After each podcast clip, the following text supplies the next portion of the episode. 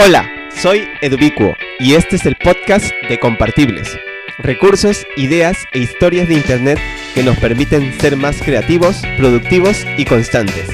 En el episodio de hoy, cómo aprender inglés sin salir de tu país.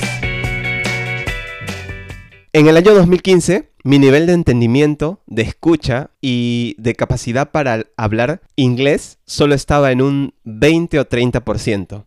Ahora, en el año 2021, puedo decir que mi nivel de inglés está a un 90-95%. Entiendo casi absolutamente todo lo que escucho, entiendo 100% de lo que leo, puedo sostener conversaciones con hablantes nativos en inglés y no tengo problemas para participar en, en ambientes donde naturalmente se hable el inglés. Hacia el 2015 yo tenía 29 años.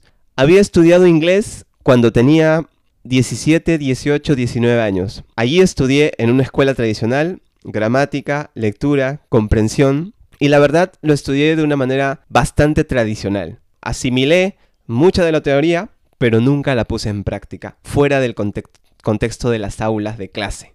Después de mis 18, 19 años, que es cuando terminé de estudiar inglés en esa escuela tradicional, la verdad es que nunca más volví a usar el inglés, hasta ese año 2015 en el que empezó mi proceso por reavivar conscientemente el inglés. Entonces, lo primero que puedo recomendar es empezar derrumbando mitos. Aprender inglés no solo se puede hacer estudiando con un profesor particular o en una escuela tradicional. De hecho, y seguro lo supondrás, con todas las herramientas y ventajas que ofrece Internet, ese mito tiene que ser eliminado. Uno puede aprender inglés por su cuenta, sin pagar un profesor y una escuela tradicional, e incluso sin salir de tu país. Para mí hay un concepto clave que sirvió en mi recuperación del inglés, que es no estudiar inglés, sino poner en práctica el inglés, asimilar el inglés como una actividad cotidiana y natural en tu vida diaria. Esta es para mí la clave. Yo reconozco que como estudiante de inglés en esa escuela tradicional fracasé, porque nunca pude llevar a la práctica eso que estudié en la teoría. Y luego de muchos años me pregunté, ¿por qué no pude llevar a la práctica eso que tanto había estudiado por tres años? Y era precisamente porque la educación tradicional del idioma está hecha y desarrollada en un contexto antinatural. Las conversaciones, los ejercicios, la memoria, la interacción con los compañeros es bastante ficticia.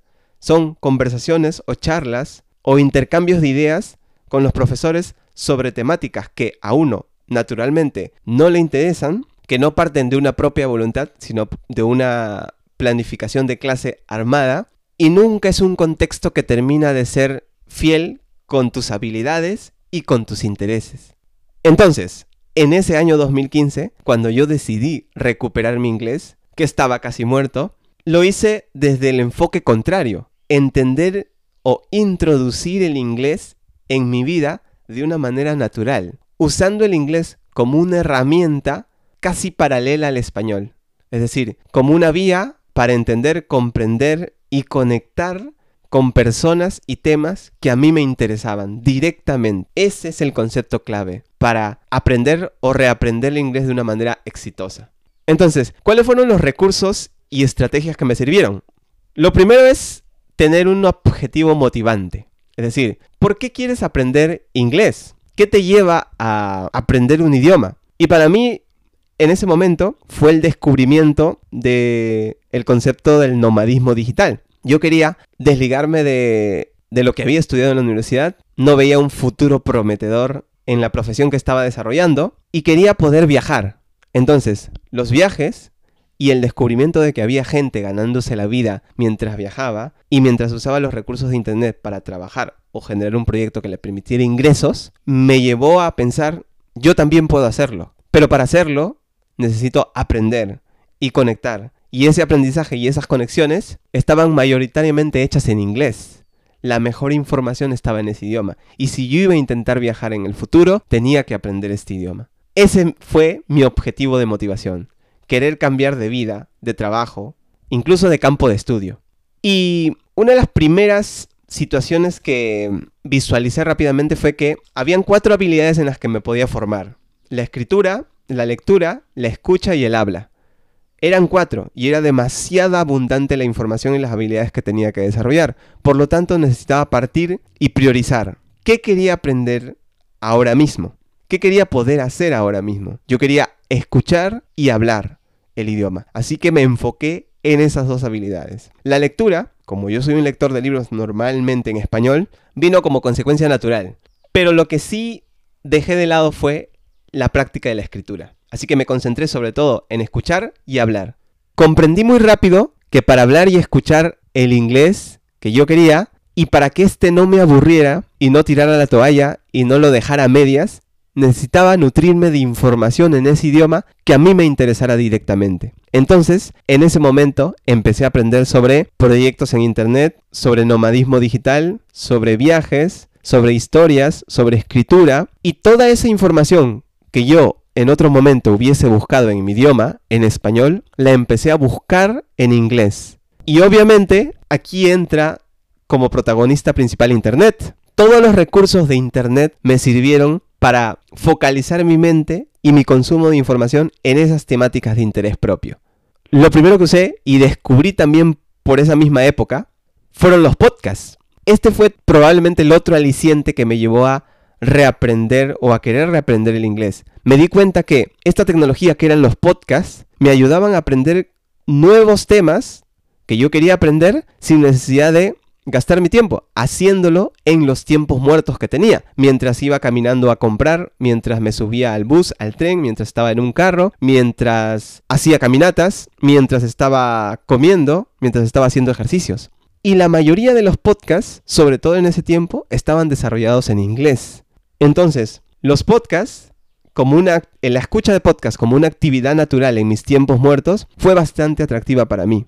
Y fue bastante retadora, porque cuando empecé a escuchar podcasts, entendía muy poco de lo que escuchaba, solo entendía el 30 o 20% de lo que hablaban en esos podcasts. Empecé escuchando podcasts que hablaban directamente para aprendices del idioma y pasé luego o rápidamente pasé a podcasts que no estaban hechos necesariamente para gente que aprendía el inglés, sino para nativos. Podcasts sobre estas temáticas que a mí me interesaban y que me generaban mucha curiosidad. Y así fue como persistí y me impuse una rutina de escuchar 20 o 30 minutos diarios, absolutamente todos los días, por tres años de podcast. Y aunque suene sorprendente, lo hice. Solo por el hecho de escuchar 30 minutos, de 30 a una hora, muchas veces, diarias, mi oído se acostumbró a los tonos, a las pronunciaciones del inglés americano o británico y terminé entendiendo poco a poco 30%, 35%, 50%, 60%.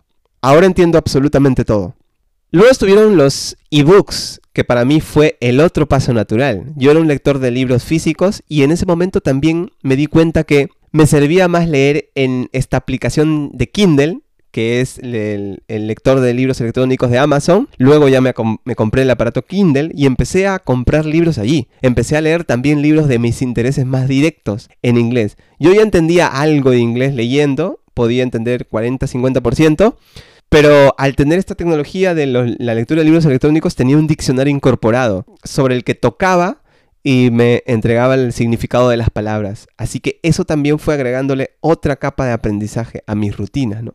Aparte de los podcasts de la escucha, la lectura, lo cual reforzaba mi vocabulario, porque muchas de las palabras que yo veía en los libros de Kindle, luego las escuchaba en los podcasts, de alguna manera, siempre por casualidad. Y en tercer lugar están las apps para encontrar compañeros de idiomas. Yo sabía que si quería hablar el inglés tenía que, uno, ser bastante desinhibido, quitarme la vergüenza y ser muy proactivo en encontrar compañeros de idiomas. Conocí ese concepto de compañeros de idiomas en internet y empecé a buscar como loco esa aproximación. Rápidamente di con tres plataformas que me sirvieron mucho. HelloTalk, Italki y My Language Exchange, que son plataformas que permiten encontrarte o conectar con compañeros de idiomas, con gente que esté aprendiendo un idioma, por ejemplo el español, y que esté dispuesta a enseñarte el inglés. En realidad puedes plantear encuentros muy espontáneos con aprendices del español que sean hablantes nativos del inglés. Y de esa manera pueden, en principio, probablemente enviarse mensajes directos y luego pasar a conversaciones habladas. HelloTalk y iTalki te permiten esas esas interacciones. por mensajes de voz, por mensajes de texto y también por llamadas. My Language Exchange es una plataforma que tiene un filtro. Es gratuita por un lado, pero si tú pagas, en ese tiempo pagué 6 dólares por un mes, solo un mes, y me permitió una lista de gente que también era premium, que también pagaba. Y esa gente que pagaba también era la gente que más dispuesta estaba a sostener una relación de compañeros de idiomas por más tiempo. Que es algo que pasa en estas aplicaciones. Generalmente los compañeros de idiomas no duran porque uno pierde los intereses con gente que no conoce. En esta última plataforma encontré un par de compañeras con quienes planteé conversaciones por Skype semana tras semana y que me duraron meses. Y de esa manera también pude reforzar mi, mi capacidad para hablar el inglés. En esas conversaciones por Skype hacíamos un tándem, lo que se llama un tándem, que es hablar mitad de tiempo en español, mitad de tiempo en inglés. Y así se beneficiaba esta compañera y así me beneficiaba yo. Por otro lado, también me sirvió mucho entrar a grupos de Facebook de aprendizaje de idioma, especialmente un grupo de Facebook creado por un políglota inglés que se llama Ollie Richards. En ese grupo encontré un compañero de Estados Unidos que hasta hoy sigue siendo mi compañero de idiomas, después de 5 años o 6 años. Este compañero estaba muy dedicado a aprender el español y estaba muy abierto para ofrecer su tiempo a quienes quisieran practicar inglés. Y nosotros congeniamos y hasta ahora, durante todas las semanas, tal vez algunas veces por vacaciones hemos descansado, pero muy rutinariamente organizamos una sesión de una hora en la que hacemos ese intercambio de idiomas.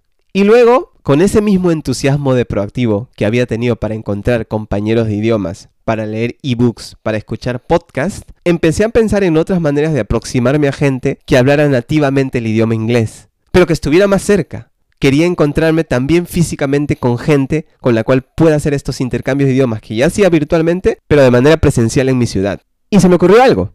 Ingresé a grupos de Facebook de expatriados en Lima, que es mi ciudad, y encontré uno muy grande, donde estaba la mayor cantidad de expatriados. Y se me ocurrió algo. Como en ese momento yo estaba convirtiéndome en un lector virtual y quería deshacerme de mis libros físicos, se me ocurrió hacer una lista de todos los libros que tenía y ofrecerlos en este grupo de Facebook a estos expatriados, gente extranjera que estaba viviendo en, mi ciudad y que probablemente estaba aprendiendo el español. Y así fue. Ofrecí muchos libros de manera gratuita como regalo y muchos ante esa publicación respondieron y me enviaron mensajes diciéndome que querían tal libro o el otro libro.